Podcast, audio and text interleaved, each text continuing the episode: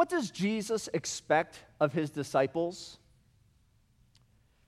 There's a story told about a hog and a hen who shared the same space in a farmer's barn. And one day when they were in the barn, they, they would over listen to the farmer, what he was saying, and they overheard him talking about a church program. That there was a bunch of needy people in the world that needed food, and how the church is going to be collecting food to feed the hungry people of the world. And after the farmer walked out of the barn, the hog and the hen turned to each other and said, That's amazing. We would like to help with that. And they said, I wonder what we could do. And so they were thinking about it throughout the day. And finally, the hen spoke up, said, I have an idea. I said, I think that we should provide bacon and eggs for all the hungry people of the world. Well, the hog looked at the hen and said, Well, that may sound good to you. He said, But from you, that is only making a contribution. But from me, that's calling for a serious commitment. And we discover with Jesus' message here in this chapter that Jesus calls not just for a little contribution, he calls his disciples. And when I use the term disciple, realize we are all called to be disciples of Jesus Christ. That's not for a select few. Sometimes we think of the 12 in the New Testament that they're the only disciples, and it's true, they were the 12 that he chose there. But we discover, even in this passage, if you look back earlier when he begins his message, he says that he calls his 12 aside, but then in verse 17 of this chapter, he says, He went down with them, stood on a level place, a large crowd of his disciples was there. So he goes beyond just the 12. What God calls his disciples, which is you and I, who are followers of Christ, to a new level of commitment, to a deeper level of commitment. And today, God wants us to understand what that commitment is. And I'm going to paint in broad strokes here in this message um, because this passage comes to us at the end of what is called the Sermon on the Plain. If you've read Matthew's gospel, you know about the Sermon on the Mount. This one is sometimes referred to here in Luke chapter 6 as the Sermon on the Plain. You'll notice there's lots of similarities between the two. There are also differences. If you read and the message begins in verse 17, Jesus' message, the Sermon on the Plain. Some scholars, they think it's the same message, and Luke and Matthew just highlighted different parts. Others think it was two entirely different messages. You can sort that out. I don't have a definitive answer on that. But what we know is that Jesus has a group of people that he's gathered together, and he wraps it up in the verses we read, verses 46 through 49. And he says, starting in verse 46, Why do you call me Lord, Lord? And let's just start there. The truth is, a lot of people call Jesus Lord. In other words, they give lip service to believing in Jesus. Even this morning across our nations, there will be thousands upon thousands, tens of thousands, hundreds of thousands, into the millions of people who will gather in church to worship Jesus, who would be people who would say, Lord, Lord. Here in our area, there will be thousands of people in church this morning gathering to worship the Lord. In fact, I kind of joke, we, as I've told you before, we went to Mississippi to go to seminary, and that's what's in the area called the Bible Belt. But I personally, this is just my phrase, I think northern Indiana, some parts of Ohio and all, that it is the Bible Belt of the North. In fact, sometimes I think there's more people that go to church in northern Indiana than down in the Bible Belt of the South. Um, but we live in the Bible Belt of the North. There are tons of missions organizations, there's tons of churches, there's Christian radio stations, there's how many Christian colleges of any state? There's Indiana's got gobs of them. And you think, boy, this is a heavily Christian area. There are lots of people who call Jesus Lord. And yet, he says in this passage, Why do you call me Lord, Lord, and do not do what I say? Now, to understand where Jesus is wrapping it up, you have to understand where he starts his message. So if you look in your Bibles, going back to verse 17, you'll notice it says when he begins the message, he went down with them, the them is the 12 apostles, he just called the 12, and stood on a level place That's why it's called the sermon in other translations, the sermon on the plain, a, a flat place, a plain.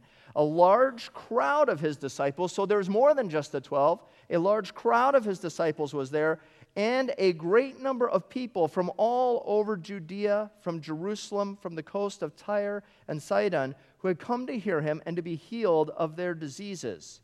And so, if you get a picture in your mind, there are probably thousands of people who have gathered to hear Jesus, and he begins to teach.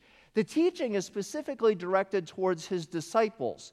He's explaining in this message what does it mean to live as a disciple of Jesus Christ. But what's interesting is you have a crowd gathering, they're coming to watch and to see Jesus and to hear him teach, and he, and he wraps it up at the end saying, Now there's lots of people, and he's looking around who will say, Lord, Lord, but they won't do what I say. They won't obey me. And so he's ending it really where it begins. He sees the crowd of people have come to see him and to hear him. And he wraps it up saying, And a lot of you will say, Lord, Lord, but you won't obey what I say. So, what does that mean for us? Well, first of all, I think what it means for us as disciples of Jesus is this Discipleship is more than coming to Jesus. In fact, you're going to notice in this passage as Jesus wraps it up, beginning in verse 47, he'll use some verbs there. He'll say, I will show you what he is like, who comes to me, hears my words, and puts them into practice. So we're just quickly going to go over those three verbs. So discipleship is more than coming to Jesus. He says, I will show you what it is like who comes to me. Now, it's an important thing to come to Jesus. You can't leave out coming to Jesus. In fact, many of you could probably tell a certain day, a certain place, a certain time, maybe where you came to God and repented of your sins and asked Jesus to be your Savior. And praise the Lord for that. But it is more than that. It's not less than that. You can't do away with it, but it is more than that, than just coming to God and crying out for His salvation. In fact, you could go back 200 years. There was a, a famous preacher named George Whitefield, probably considered during his lifetime um, the greatest preacher to be alive at that time. And there was another preacher during that time as well, a guy named John Wesley. Both of them coming from England, both of them had some ministry here in America, um, but they were two phenomenal ministers of that time. It's interesting, though, to look at their ministries. George Whitefield was preacher extraordinaire. It was said that in the 1700s, his voice was so booming that over 2,000 people could hear him speak in the day prior to microphones and speakers. In fact, he was preaching once here in America, and Benjamin Franklin was so enthralled with George Whitefield's preaching that one time, as he saw the crowds gather to hear him speak outside, he started pacing it off just to see how far he could go and to hear this man's voice boom across the land. John Wesley, I don't know that he was known for that as much as being as a famous speaker, but George Whitefield made an interesting comment about John Wesley once. As they reached the end of their ministries, George Whitefield looked back at all the preaching he had done and all the people who had come to know Jesus through a result of his preaching, and he said this He said, My followers are but a rope of sand. He said, But John Wesley has tied his together and it will never be undone. And you think, what are you talking about? George Whitefield was a great preacher. He'd stand up, he'd preach, people may come to know Jesus, and then he'd move on to the next place and he would preach. John Wesley, however, he would take the people that would come and he would gather them in what he called bands and societies. And he had a way of structuring, he had a method to structure them together so that they then existed within small groups to continue studying the Bible together and learning together. So that today, you probably don't know anybody that is part of a George Whitefield society. You've never heard of a group like that. But I suspect that you still know the influence of John Wesley because you've probably heard of the Methodist. And they're called the Methodist because of John Wesley's method of connecting them into groups so that they would not just come, meet Jesus, and then walk away and pay no attention ever since. because he had a method for that. And George Whitefield realized that. And we, God's people today, we need to realize something. It's not just about coming to Jesus. Sometimes I hear people say, and, and I will meet with people sometimes who want to talk about their funeral service and all. And I'll ask them, well, I said, well, have you ever asked Jesus to be your Savior? And, and you can just kind of tell them the response. They have no intention with their life necessarily of following Jesus, but they'll look and say, yeah, I took care of that. 40 years ago, I got my fire insurance and I'm all set. And it's just kind of this idea we just come to Jesus. And the first thing we have to understand that as disciples, discipleship is more than, not less than. There is a day where we come to Jesus, but it is more than just coming to Jesus. We also see in this list of verbs here that discipleship is more than hearing Bible teaching. As you read down through verse 47, Jesus says, I will show you what he is like who comes to me and you notice the next phrase, and hears my words. Discipleship is more than hearing the words of Jesus. Now, it's pretty amazing. Have you ever thought about all the Christian resources that we have? I know Family Christian Stores went out, and so that's one less resource that we have in the area, but it is just astounding how much Bible input there can be. If you think about the first thousand years after Jesus, they didn't have a printing press, nobody even owned a Bible. If we pause for a minute, I wonder how many Bibles could we come up with that are owned by just all of us gathered in this room? Do you think we could come up with 100 Bibles in this room? I wonder, do you think we could come up with a 1,000 Bibles in a room like this? I mean, think about that. We have so many Bibles. And not only that, if you don't have a Bible, then you just pull it up on your phone. You get any translation, any language, you know, all multiple versions. Beyond that, we have Christian radio. Beyond that, we now have podcasts that you can listen to about Christian teaching. Beyond that, not only can you get Netflix, did you know that if you want, you can get PureFlix, the Christian version of movie entertainment? You can sign up for a monthly subscription for that. I mean, there's, there is no limit, it seems, to amount of Christian resources. But what's amazing is this is that it is not enough just to study the Bible. In fact, you can think on this. I, I wrestle with this idea. Do you think it's possible for a Christian to study the Bible too much? You don't have to answer out loud. You can just follow that. And, you say, What in the world? How could you study the Bible too much? Have you ever met a person who they know from one end of the Bible to the other? You got some trivia question, they're able to answer it. They, you know, you want to know about theology, they know all the terms. You want to bring up an argument, they'd love to delve into Calvinism and Arminianism and all the different issues there. But when you talk about the person, you think this, I would you think they know a ton about the Bible, but I would never want to live like them because they don't live like the Bible. And you think, sometimes we study the Bible, but we never go the next step. Because you'll notice here in this passage, discipleship. In fact, let me just pause for a second. You know what? Sometimes I wonder if, as churches, we're guilty of that. That we have so many Bible studies in the church that we never do anything outside the church for the sake of the lost. And we fill our calendar, our church calendar, and I'm, I'm, I'm a pastor, I'm as guilty of it, probably more guilty than anybody.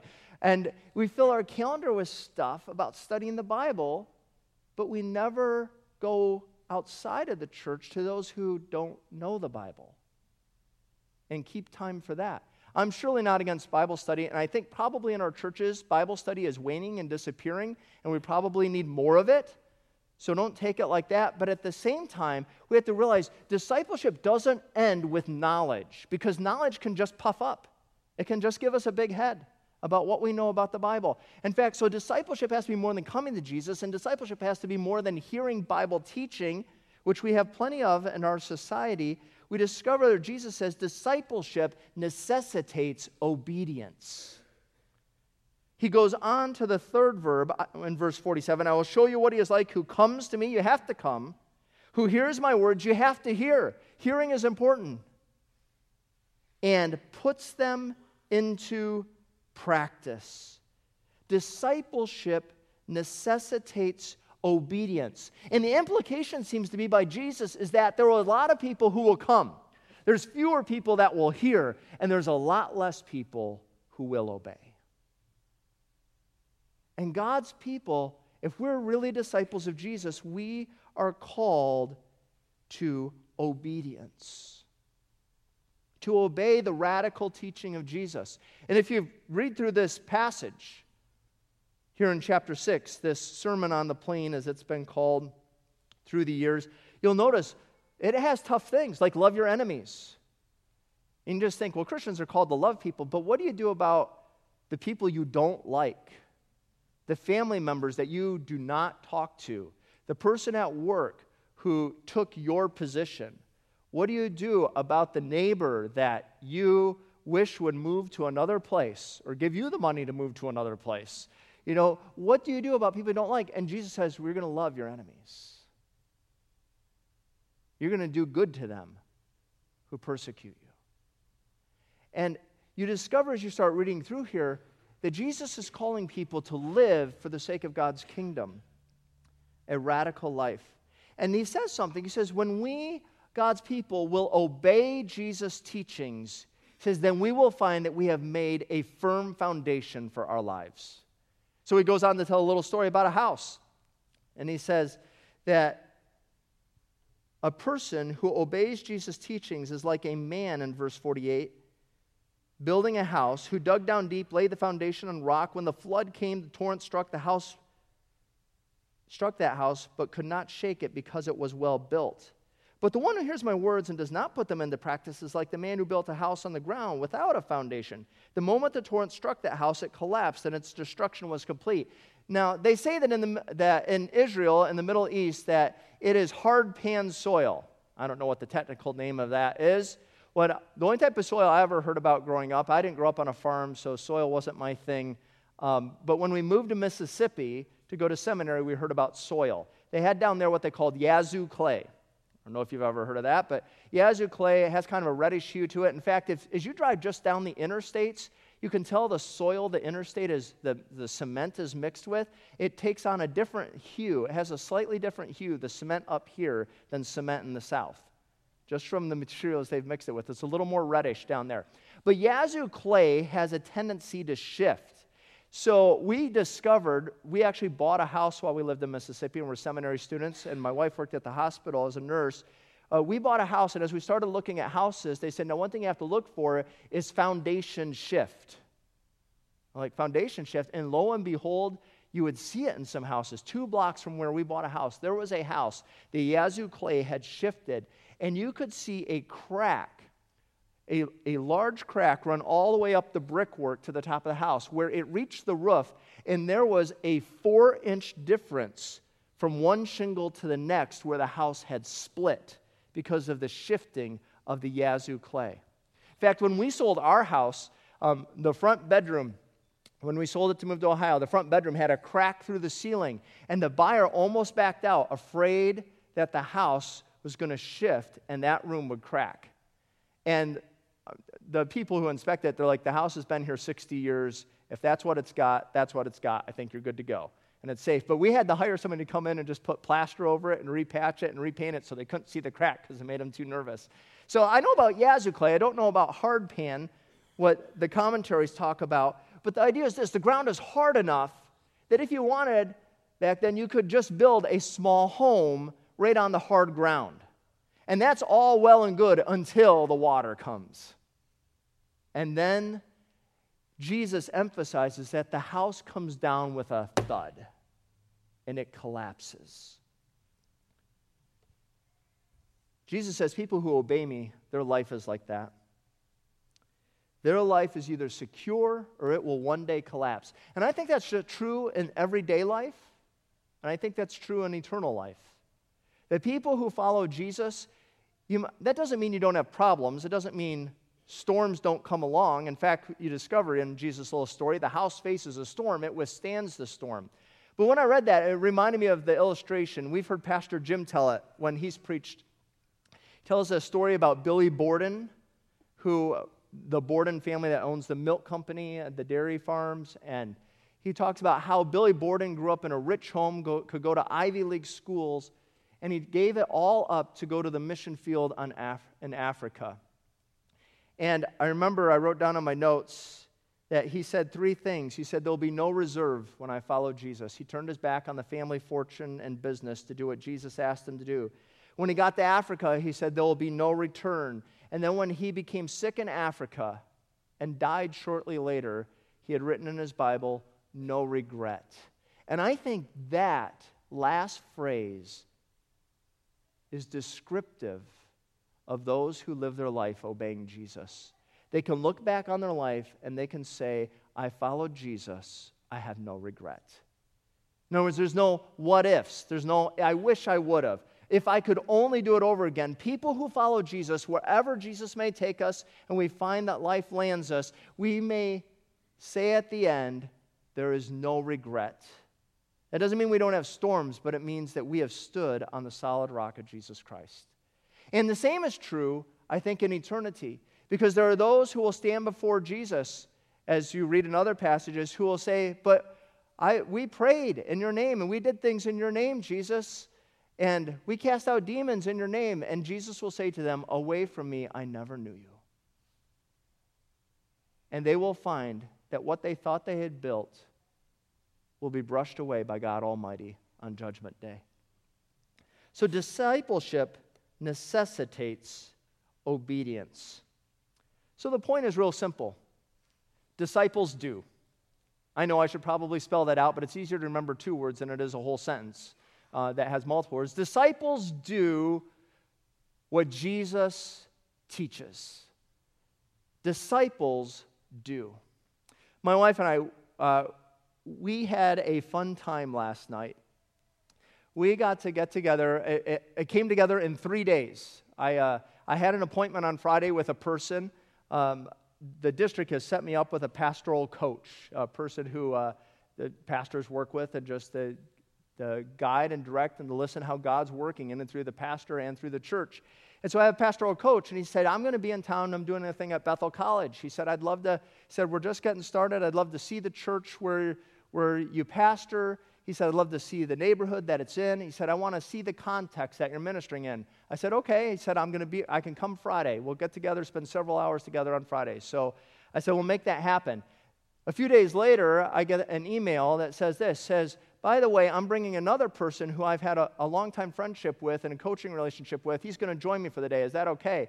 His name's Jeff Woolheater. And I'm like, I went to school with Jeff, to seminary with Jeff, down in Mississippi. And Jeff lives in Kendallville, Indiana, where he planted a church. And now he and his family have resigned that position. They're stepping out in faith to go plant a church in Fort Wayne, Indiana. And so, uh, so Jeff came. So Jeff emails me and says, Hey, I'm going to join you on Friday. I'm like, That's great. I haven't seen you in probably six years. And uh, we talk maybe once every couple of years. But it's been six years probably since we've seen him last. And he comes along and then he says, You know what? I was just talking to our professor down in Mississippi, Matt Friedeman, who was also our pastor at Dayspring Community Church, and I've told you stories about there. He said, You won't believe this. This weekend, he is in Goshen at the community church. I forget the name of it, in Goshen. He says he is there doing a presentation on parenting on Saturday. He's preaching in their services on Sunday. Said he's free Saturday night. We can all get together with other seminary students and eat dinner together. So the Lord worked it out. We had fun. We all went out to eat last night. I, we saw um, Matt Friedeman was our pastor. Um, in some ways, he was our parents away from home. We spent Christmas at their house when we couldn't travel back to Michigan or Illinois. Uh, we watched their kids grow up um, as we worked in the youth group. And, you know, I had classes with them. I've just, they, they were our family while we were there and away from home. And so, uh, so Matt was there, and a couple other seminary students were there, and their wives, and and we just had fun. Do you ever get together with people and just tell stories about uh, things you remember, and then and then you catch up on what new things are happening and going on? And I turned to Matt and I said, Matt, so tell me, how are things at Dayspring? Dayspring's a little church plant that started in a roller skating rink that when you walked in, it smelled like dirty feet because of all the roller skates.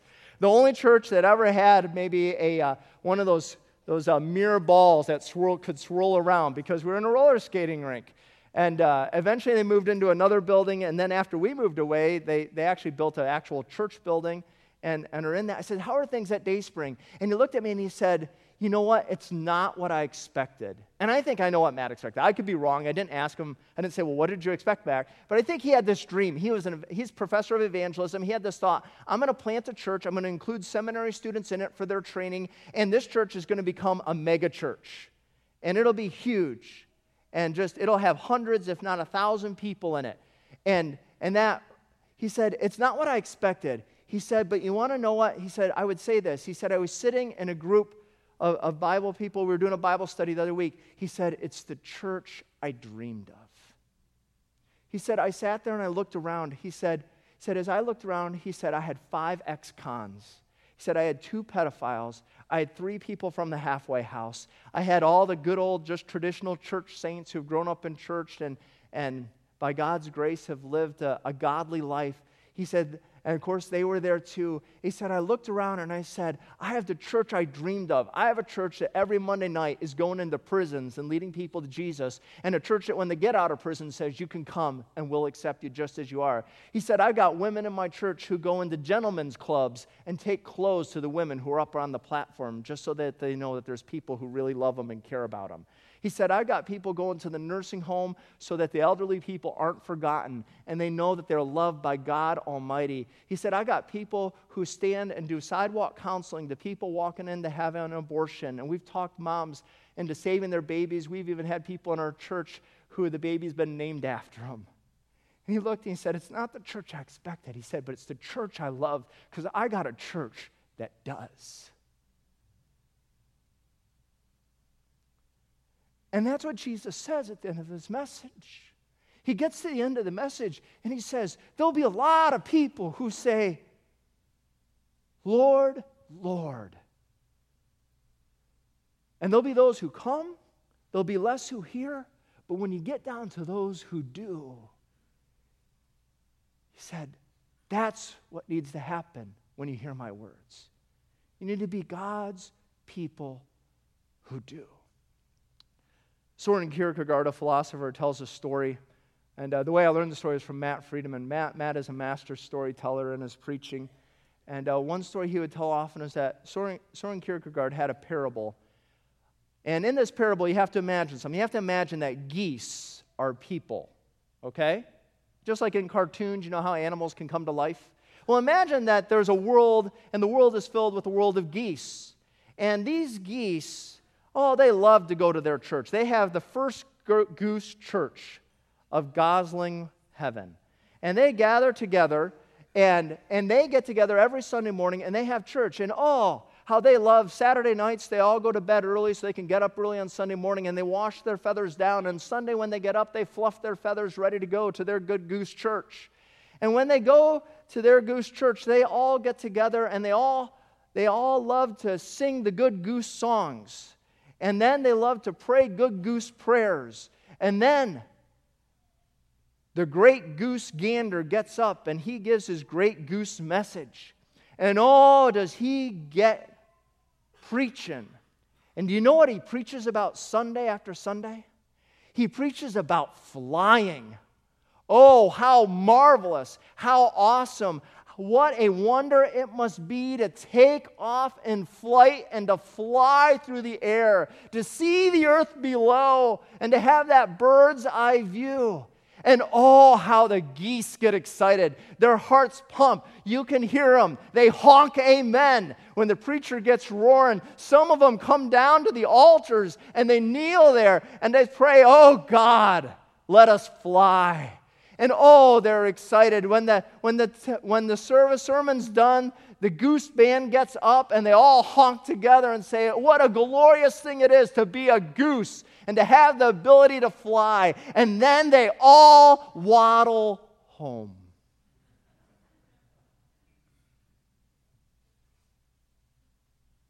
Jesus is preaching to thousands.